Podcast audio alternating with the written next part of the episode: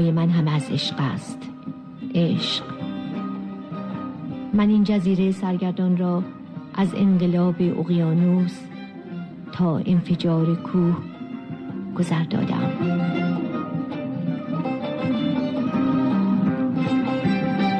زن در جهان ما برنامه از میمی حکمت.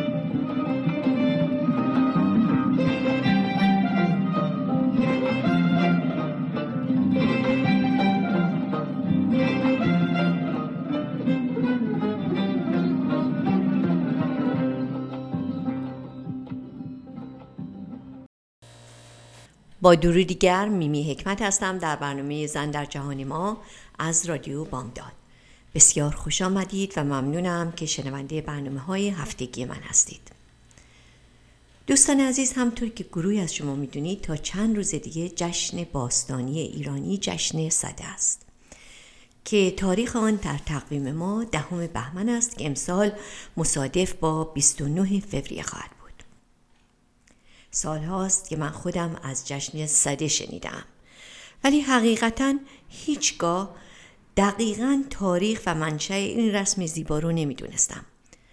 از خردسالی بیاد دارم که مادر و مادر بزرگم در مورد جشن صده چله بزرگ و چله کوچک گفته بودند و داستانهای زیادی نقل کرده بودند. منم گوش می‌کردم ولی چندان چیزی از تاریخ و قدمت این رسم قدیمی چیزی دستگیرم نمی‌شد. به همین جهت بران شدم که برنامه امروز رو اختصاص بدم به کند و کاوشی در ارتباط با این جشن که همین چند روز آینده است. به همین مناسبت امروز مصاحبه براتون تدارک دیدم با بانوی پژوهشگر که محقق بسیار ارزنده هستند در ارتباط با جشنها و رسومات قدیم ایران. کتاب ها و مقالات بسیار زیادی نیز در ارتباط با این اعیاد و به ویژه جشن صده منتشر کردند. این بانوی محقق خانم هما فروشی هستند که افتخار اینو داریم که اولا ساکن شمال کالیفرنیا هستند و دوم که مهمان عزیز امروز ما هستند. به موسیقی گوش می‌کنیم و تا لحظاتی دیگه با شما خواهیم بود. با ما باشید و شنونده صحبت های شیرین خانم هما فروشی.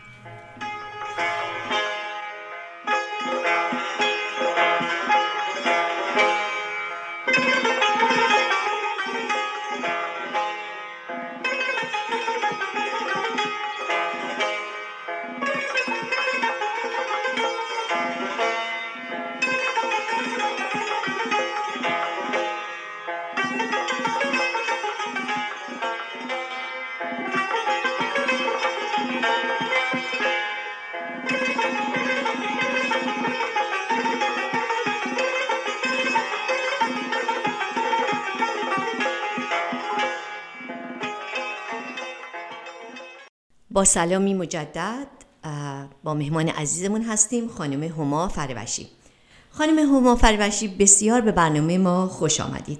خواهش می‌کنم از بیوگرافی خودتون شروع بفرمایید و کمی هم در مورد پژوهش ها و کتاب هاتون صحبت کنید. خواهش می‌کنم. بیوگرافی من مثل بیوگرافی همه آدم دیگه یه آدمی بودم به دنیا اومدم رفتم مدرسه رفتم درس خوندم رفتم دانشگاه و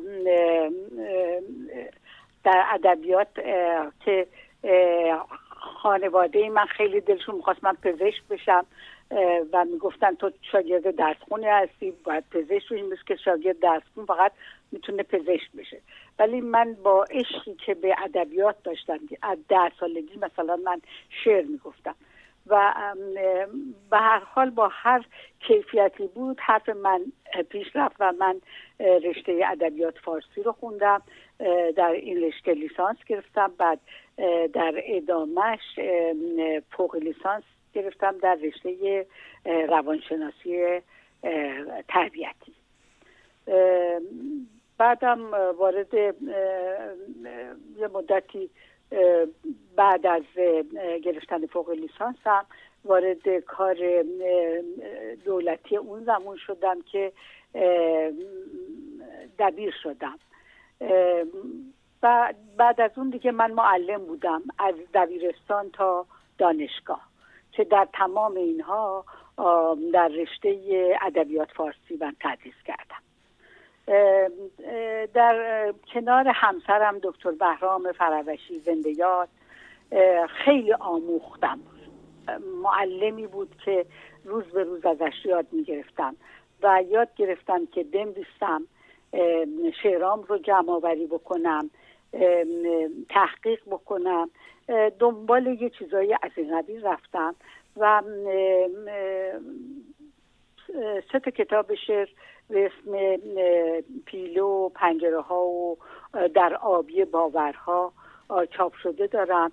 کتاب چهارمم رو که در دست جمعآوری هست دارم جمعآوری می‌کنم برای چاپ این کتاب. و در نصر کتاب یادنامه به یاد همسرم دکتر فرهوشی نوشتم به نام یاد یار مهربان. مجموعه مقالاتی است که خودم یه مقدارش اولش شروع کردم نوشتم و بقیهش هم مقالاتی است که از عزیزان و استادان و دوستانی که در گرد ما بودند این مقالات رو گرفتم و به چاپ سپردم.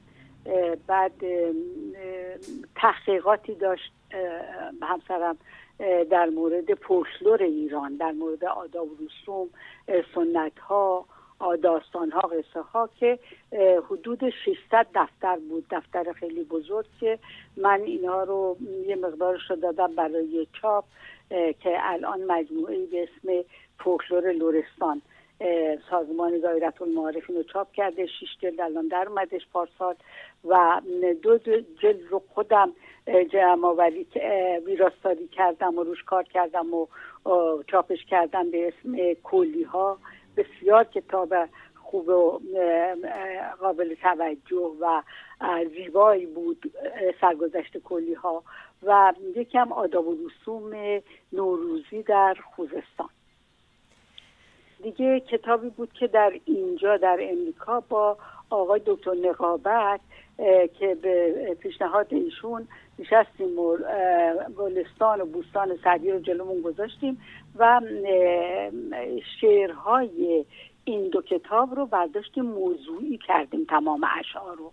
یعنی مثلا در مورد عشق هرچی در این گلستان و بوستان بود شعرها رو زیر عنوان عشق آوردیم در مورد حسادت زیر حسادت آوردیم. بسیار کتاب جالبی است. از نظر اینکه شما اگر یه شعر رو در یک موضوعی بخواین جستجو بکنین بلافاصله با مراجعه به فهرست هم می‌تونین رو پیدا بکنین. به اسم از سعدی بپرس و الانم که خب دارم کار می‌کنم روی یه مقدار آداب و رسوم زرتشتیان کرمان. و همین کتاب شعر خودم. بسیار ممنونیم خانم فربشتی واقعا بهتون افتخار می‌کنیم با این همه کارهایی که کردین در ارتباط با ادب و فرهنگ ایرانی. با اجازتون به موسیقی گوش می‌کنیم و مجددا با شما خواهیم بود. میمی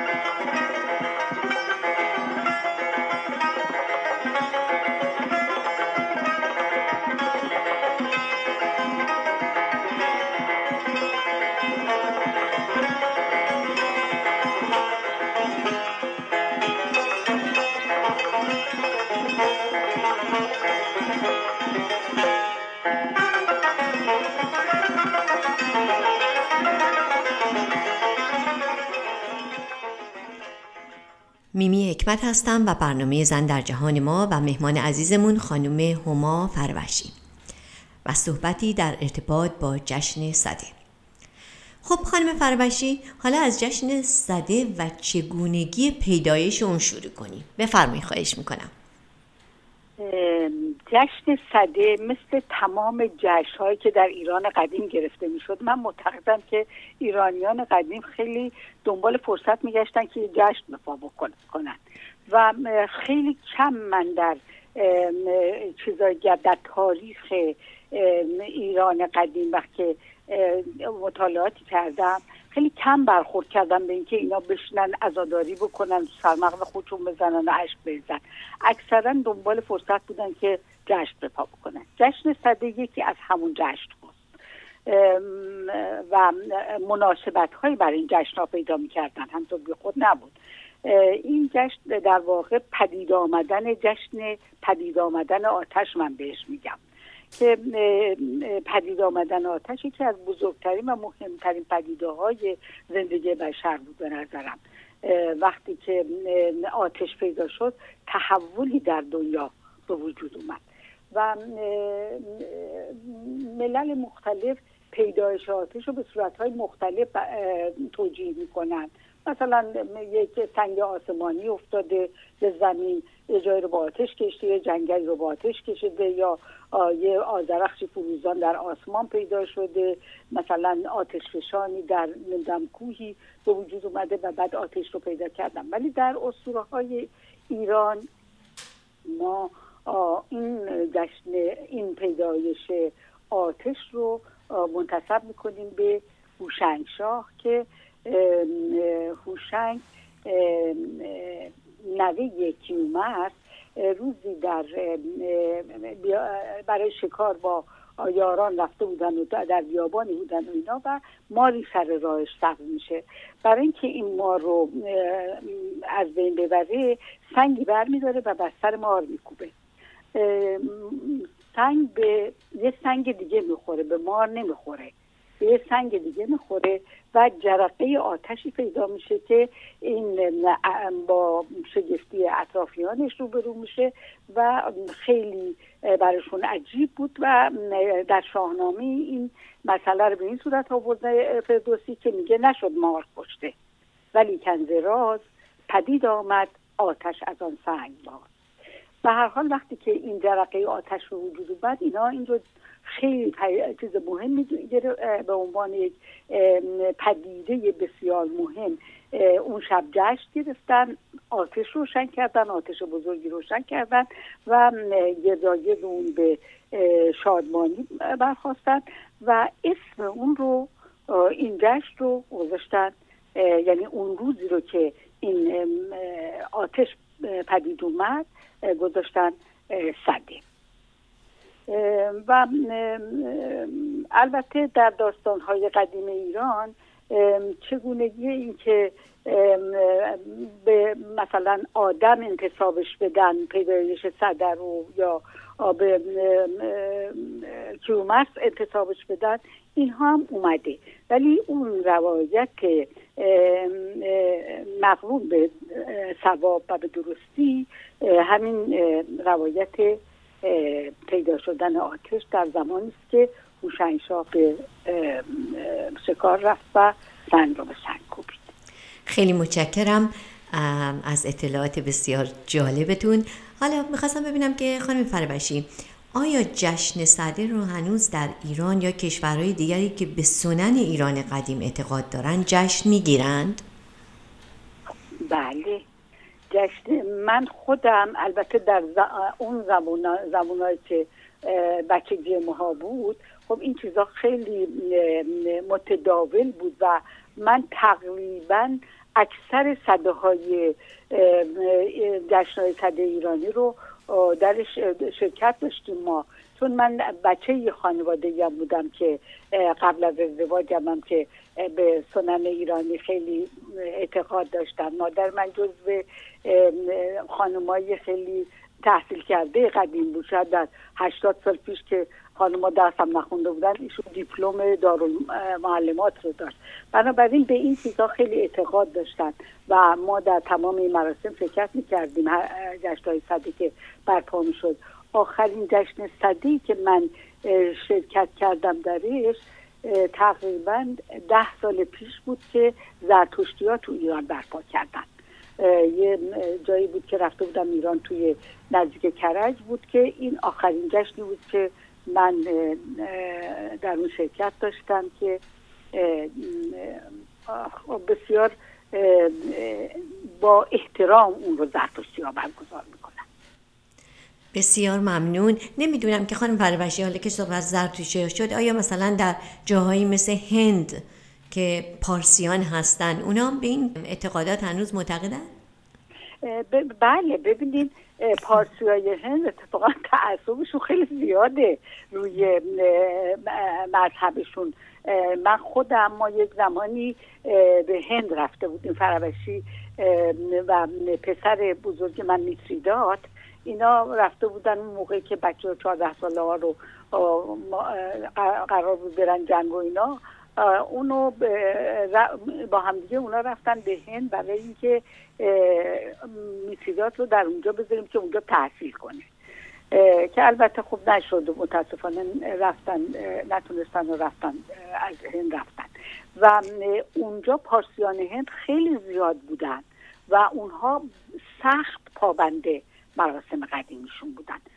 من به نظرم میاد که من البته در اون زمانی که صدی برگزار می‌شد اونجا نبودم. ولی به نظرم میاد که تمام مراسم قدیم ایران رو زرتشتی ها و پارسی های هند برگزار می‌کردن.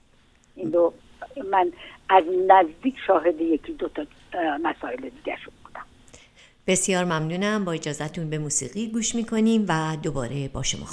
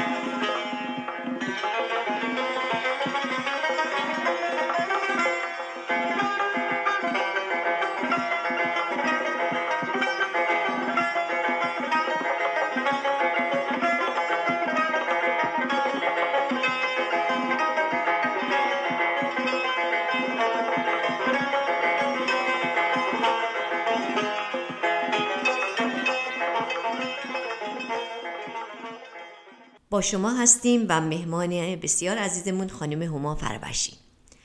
خانم فربشی عزیز یکی از سوالایی که من دارم اینه که چرا اسم این عید یا این جشن رو صده گذاشتند؟ در این مورد روایتی هست که ایرانیان قدیم سال رو به دو بخش نامساوی قسمت می‌کردن بخش اول از فروردین بود تا آخر تا اول آبان تا آخر مهر ماه و بخش دوم از اول آبان ماه بود تا آخر اسفند که زمستان بزرگ شروع می شد و این زمستان بزرگ کلا از وقتی شروع می شد از اول آبان ماه تا دهم بهمن که جشن صده برگزار میشه. جشن صدر رو در روز دهم بهمن برگزار کردن. از اول آبان تا دهم بهمن صد روز بود. که در این این صد روزه رو اصولا صده از ریشه صدک به معنی صد خودش به معنی کلمه صده. و چون صد روز بود بهش می‌گفتن صده. باز روایت هایی که در این زمان که مثلا بزرگترین حمله اهریمنی رو در سرما بزرگترین حمله اهریمن رو برای سرد شدن هوا در برداشت این رو از اول دیماه تا ده بهمن رو چیزم بهش می‌گفتن چله بهش می‌گفتن چله بزرگ که بیشترین سرما داشت. بعد روایت های دیگه هم هست برای اینکه چرا این چیز رو صده میگن. یه روایت دیگه هست این که از دهم بهمن تا نوروز پنجاه روزه. و ها و شبها رو اگر با هم دیگه به اضافه بکنیم پنجاه روز پنجاه شب با همدیگه میشه صد. صد. باز همون عدد صد میده. یا یه روایت دیگه باز هستش که از زمانی که بهمن جشن صدر رو می‌گرفتن. تا زمان برداشتن قله که در اون زمان خیلی اهمیت داشت برداشتن قله. چون این چیزی بود که برای تمام زمستانشون باید ذخیره می‌کردن و گندمی که در داشتن محصولی بود که قوت لایموتشون بود. از اون زمان تا مثلا اواخر اردیبهشت با صد روز حساب می‌شد تا جشن برداشتن قله. و همین مناسبت باز اینو به این مناسبت هم می‌شد که بگیم صده رو به نام صده نامیدن. بله چقدر جالب. خانم پروشی این صدی که من تا اونجایی که یادم میاد همیشه با سین می نویسیم درست بله آره ولی صدی که ما در اعداد میگیم با ساته. احتمالا اون عربات تغییرش دادن یا ما تحت تاثیر؟ بله. بله شما بفرمایید. آره می‌خوام میگم تحت تاثیر چیز عربی بوده که اون بعد صد با سات شده درسته؟ آره مثل خیلی از لغت های دیگه که به همین صورت ما لغت خودمون رو یادمون رفت مثلا پارسی. بله. چون عربا کلمه په ندارن بله. ما هم کلمه رو میگیم فارسی. بله درسته. وگرنه پارس درسته. بله. این صدم خب چون عربا دلشون می‌خواد صد و با سات بگن ما هم داریم با سات ولی صده واقعی به معنی عدد صد با همین سینه بسیار جالب خیلی عالی بود. خب خان فرمشی جشنهای بزرگی رو که در ارتباط با جشن صده در قدیم اجرا می‌شد چه جشنهایی بودن؟ چون شنیدم جشنهای فراوانی بودن در ارتباط با جشن صده. بله. با اینکه خلفا وقتی در بغداد نشستن خراج می‌گرفتن از حکرانانی که در ایران بودن و به هر حال اون کش و وجود داشت ولی ایرانی ها خوشبختانه هیچگاه مراسم و سنت های سنتی خودشون رو از دست ندادن و تمام اینها رو برگزار می‌کردن. ما داریم که مثلا امام محمد غزالی به شدت با این مراسم چیز می‌کرد زد و خورد می‌کرد. ولی ایرانی ها همیشه این مراسم رو برپا داشتن و از جمله جشنهای بزرگی که برای صده گرفته شدش و در تاریخ ثبت شده یک جشنی بود که مرداویج مرداویج می‌دونید از سلسله آل زیا، زیا، زیاری ها بود. و مرداویج زیاری خیلی اینا خیلی میهن پرست بودن خیلی وطن پرست و پیرو سنت های ایرانی بودن. مرداویج جشنی گرفت در اصفهان که در دو طرف زاینده بود گفت آتش بسیار بزرگی برافروختند و رامشگران رامشگری می‌کردند و گمبت ها و مناره ها رو تمام و شم های روشن زینت کردند و چیز غذا گذاشتن و گاو و گوسفند و نمی‌دونم خیلی چیز زیافت مجللی ترتیب داد و این یکی از بزرگترین جشنهایی است که در تاریخ مونده. و حتی ساسانیا کاخهایی داشتن که یعنی یک کاخی رو گذاشته بودن برای برگزاری مراسم صده قبل از همه اینا ساسانی ها کاخ صده داشتن که اونجا آتش افروزی می‌کردن. که اگه مثلا زمستون سرد بود و اونجا نمی‌خواستن باشن می‌رفتن تو اون کاخ آتش میافروختن. و ما در تاریخ بیهقی که خب راجع به این مراسم سنت های چیزهای ایرانی خیلی درش نقل شده اومده که در یک این جشن صده گاهی اوقات در کوهی از آتش برافروخته می‌شد که این کوه آتش از فرسنگ ها دور دیده می‌شد. و این جشن صده هرگز در سینه ایرانیان از سینه ایرانیان فراموش نشد. هنوز هم با همه اون ارزش و اهمیتی که داشته در دل زرتشتیان ایران و خود بقیه مردم ایران هم هست. و یادش زنده است. چیزی نیستش که فراموش شده باشه. و من این جشن رو تهنیت میگم به همه ایرانیانی که این سنن ارزشمند سازنده فرهنگ ایران زمین هست بسیار ممنونم خانم فربشتی. واقعا چه اطلاعات خوب و جامعی کاش ما بیشتر وقت داشتیم بیشتر می‌تونستیم از شما سوال کنیم. ولی می‌خواستم ببینیم حالا یه سوالی که خودم دارم اینه که آیا این جشن صده که شما برگشتین به دوران زرتشت درسته؟ برمیگرده از اون موقع میاد. آیا بعد از اسلام هم این جشنا واقعا یعنی اجرا می‌شد یا اینکه دیگه با اومدن اسلام و اینا اینا کامل از بین رفت تو ایران؟ خب ببینین این جشن ها از دوره مثلا هوشنگ پیشدادی بله. ما گفتیم که داریم که جشن صده برگزار یعنی صده رو آتش افروختن و بله. جشن گرفتن وقتی آتش رو کشف کردن. خب این یه چیز قشنگ ارزشمندیه. و ما بستگی به این داره که در زمانی که سلسله هایی که روی کار اومدن بله. چقدر با سنن ایرانی آشتی داشتن. بله، و چقدر برگزیده سنت های عربی رو ارزش می‌دادن. بله، این معلومه که پایدار مونده که هنوزم من و شما داریم راجع به حرف می‌زنیم. ولی بستگی به همون سلسله هایی بوده که میگه یه ضرب المثل عربی هست که میگه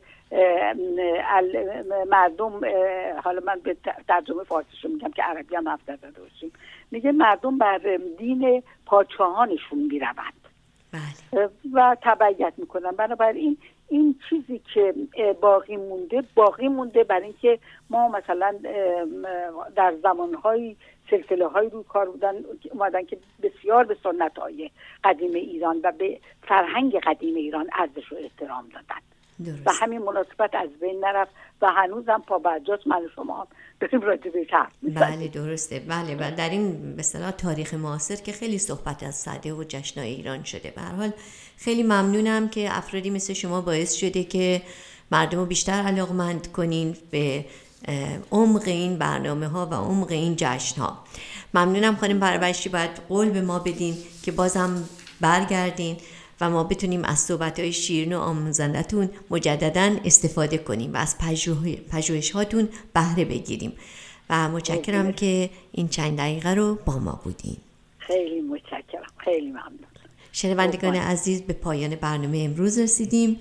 با آرزوی هفته خوبی برای شما عزیزان شاد و تندرست باشید. تا هفته دیگر و برنامه دیگر خدا نگهدار. دوست دوستار شما میمی حکمت.